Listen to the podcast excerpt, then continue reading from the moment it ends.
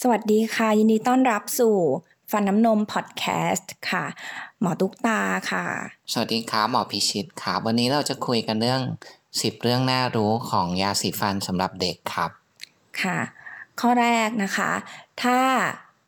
ฟันลูกขึ้นผลเหงือกเมื่อไหร่นะคะ ฟันซี่แรกของลูกขึ้นเมื่อไหร่ไม่ว่าจะอายุกี่เดือนก็ตาม ไม่ว่าจะขึ้น 3 เดือน 4 เดือน 5 เดือน 1 ขวบ ให้ใช้ยาสีฟันผสมฟลูอไรด์ 1,000 ppm ได้เลย โดยเป็นยี่ห้อไหนก็ได้ที่เป็น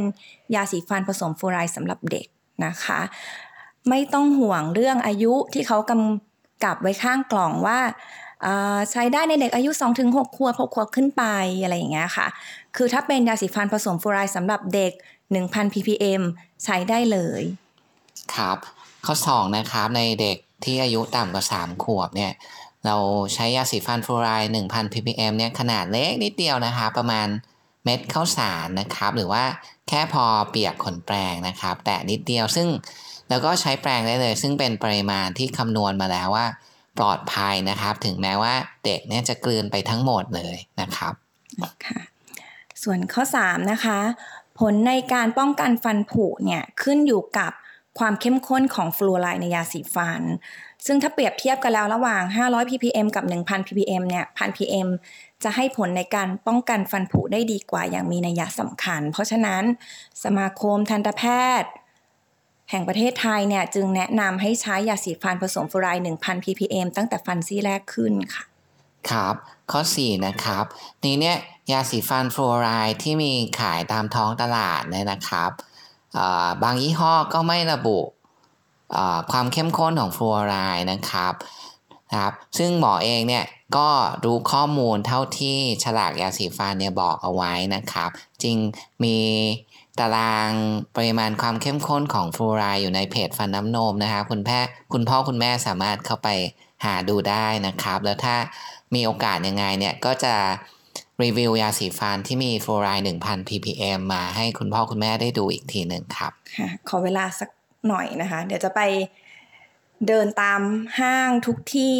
เท่าที่ทำได้นะคะ แล้วก็จะพยายามไปเลือกดูยาสีฟันที่มีฟลูไรด์1,000 ppm มาฝากนะคะ ส่วนต่อไปข้อ 5 นะคะ ทีนี้มันก็จะมีส่วนผสมอื่น ๆที่เคลมว่าป้องกันฟันผุอันนี้ขอไม่แจกแจง ลงลึกถึงรายละเอียดนะคะ แต่มีหลายอย่างมากที่เคยพูด หมอเองก็ตามไปอ่านงานวิจัยนะคะ คือไม่มีส่วนผสมใดที่มีงานวิจัยที่เยอะพอแล้วก็เชื่อถือได้พอเท่าฟลูออไรด์อีกแล้ว เพราะฉะนั้นฟลูออไรด์เนี่ยถือเป็นสารที่สามารถป้องกันฟันผุได้อย่างมีประสิทธิภาพมากที่สุดณ ปัจจุบันนี้ค่ะครับข้อ 6 นะครับ เราจะได้ยินว่าน้ำตาลไซริทอลที่ ใส่เข้ามาในยาสีฟันฟลูออไรด์เนี่ยป้องกันฟันผุได้ จริงๆแล้วเนี่ยงานวิจัยที่สนับสนุนน้ำตาลไซริทอลที่ใช้ป้องกันฟันผุในยาสีฟันเนี่ยตอนนี้งานวิจัยเนี่ยถือว่ายังไม่เพียงพอยังไม่แข็งแรงพอที่จะสนับสนุนนะครับ นอกจากนี้เนี่ยการจะใช้ไซริทอลให้ได้ผลเนี่ยก็จะมีเรื่องของความเข้มข้นแล้วก็เวลาที่สัมผัสฟันด้วยนะครับ ดังนั้นเนี่ย จริงๆ แล้วไซริทอลที่ใส่มาในยาสีฟันเนี่ย ก็เป็นเพียงสารให้ความหวานทดแทนน้ำตาล ที่เชื้อโรคเนี่ยเอาไปใช้สร้างโกรธมาทำให้ฟันผุไม่ได้นะครับ อืมนะคะเพราะฉะนั้นแบบหลักๆ จริงจุดประสงค์ที่มันใส่ไปในยาสีฟันเนี่ยก็คือเพิ่มคำหวานแล้วก็ไม่ทำให้ฟันผุนะคะ แต่ว่าผลในการลดเชื้อหรือว่าป้องกันฟันผุในรูปแบบของยาสีฟันเนี่ย งานวิจัยก็ยัง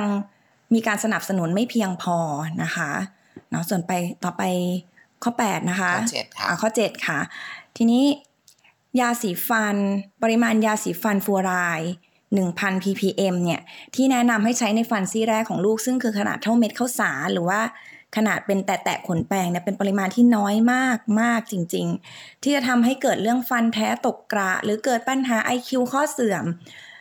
ซึ่งเป็นข้อมูลที่คิดว่าหลายคนอาจจะได้เจอมา ซึ่งอยากบอกให้รู้ว่าในงานวิจัยในในตรงนี้นะคะ่ะที่ทำให้เกิดมันเยอะมาก คือเยอะกว่าปริมาณยาสีฟันมาก ๆนะคะ คือที่แนะนำให้ใช้ในเด็กนะคะ มันน้อยจนแบบไม่ต้องกังวลถึงเรื่องพวกนี้เลยสบายใจได้เลยค่ะ จริงๆ เรื่องปัญหา IQ เนี่ยงานวิจัยที่ออกมาเนี่ยก็ยังไม่เป็นที่น่าเชื่อถือครับ เพราะว่า ยังไม่พบความสัมพันธ์ที่ชัดเจนระหว่าง IQ กับปริมาณฟลูอไรด์ครับ แล้วก็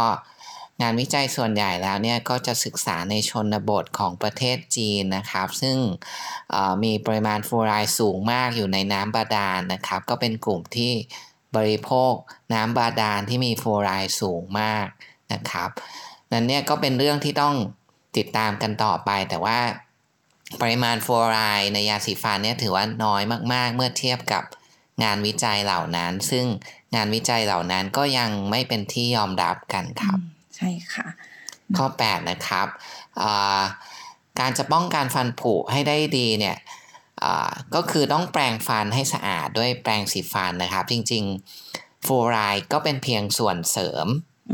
นะครับที่เข้ามาช่วยป้องกันฟันผุ ส่วนหนึ่งนะครับ แต่ว่าการแปรงฟันให้ฟันสะอาด ไม่มีคราบจุลินทรีย์เกาะที่ผิวฟันเนี่ยและการร่วมกับการควบคุมการบริโภคอาหารที่มีน้ำตาลและแป้งเนี่ยก็จะช่วยให้ป้องกันฟันผุได้สมบูรณ์แบบยิ่งขึ้นครับค่ะส่วนข้อ 9 นะคะณปัจจุบันนี้ เราเชื่อถือผลของฟูรายในการป้องกันฟันผุในรูปแบบที่สัมผัสกับผิวฟัน มากกว่าในรูปแบบที่กินนะคะ คือเปรียบเทียบง่าย ๆ ก็คือ เราแนะนำให้ใช้ยาสีฟันผสมฟูรายตั้งแต่ฟันซี่แรกขึ้น อันนี้ถือว่าเป็น basic เป็นคำแนะนำ basic เลย คือให้ใช้ได้เลยในทุกช่วงอายุนะคะ เป็นการสัมผัสกับผิวฟัน ส่วนเรื่องการกินฟลูออไรด์นั้นต้องพิจารณาเป็นรายบุคคล ซึ่งพิจารณาตามความเสี่ยงฟันผุ ถ้าดูแล้วเด็กคนนี้ความเสี่ยงฟันผุต่ำ เราจะแนะนำให้ใช้ยาสีฟันผสมฟลูออไรด์เพียงอย่างเดียวนะคะ อาจจะร่วมกับการไป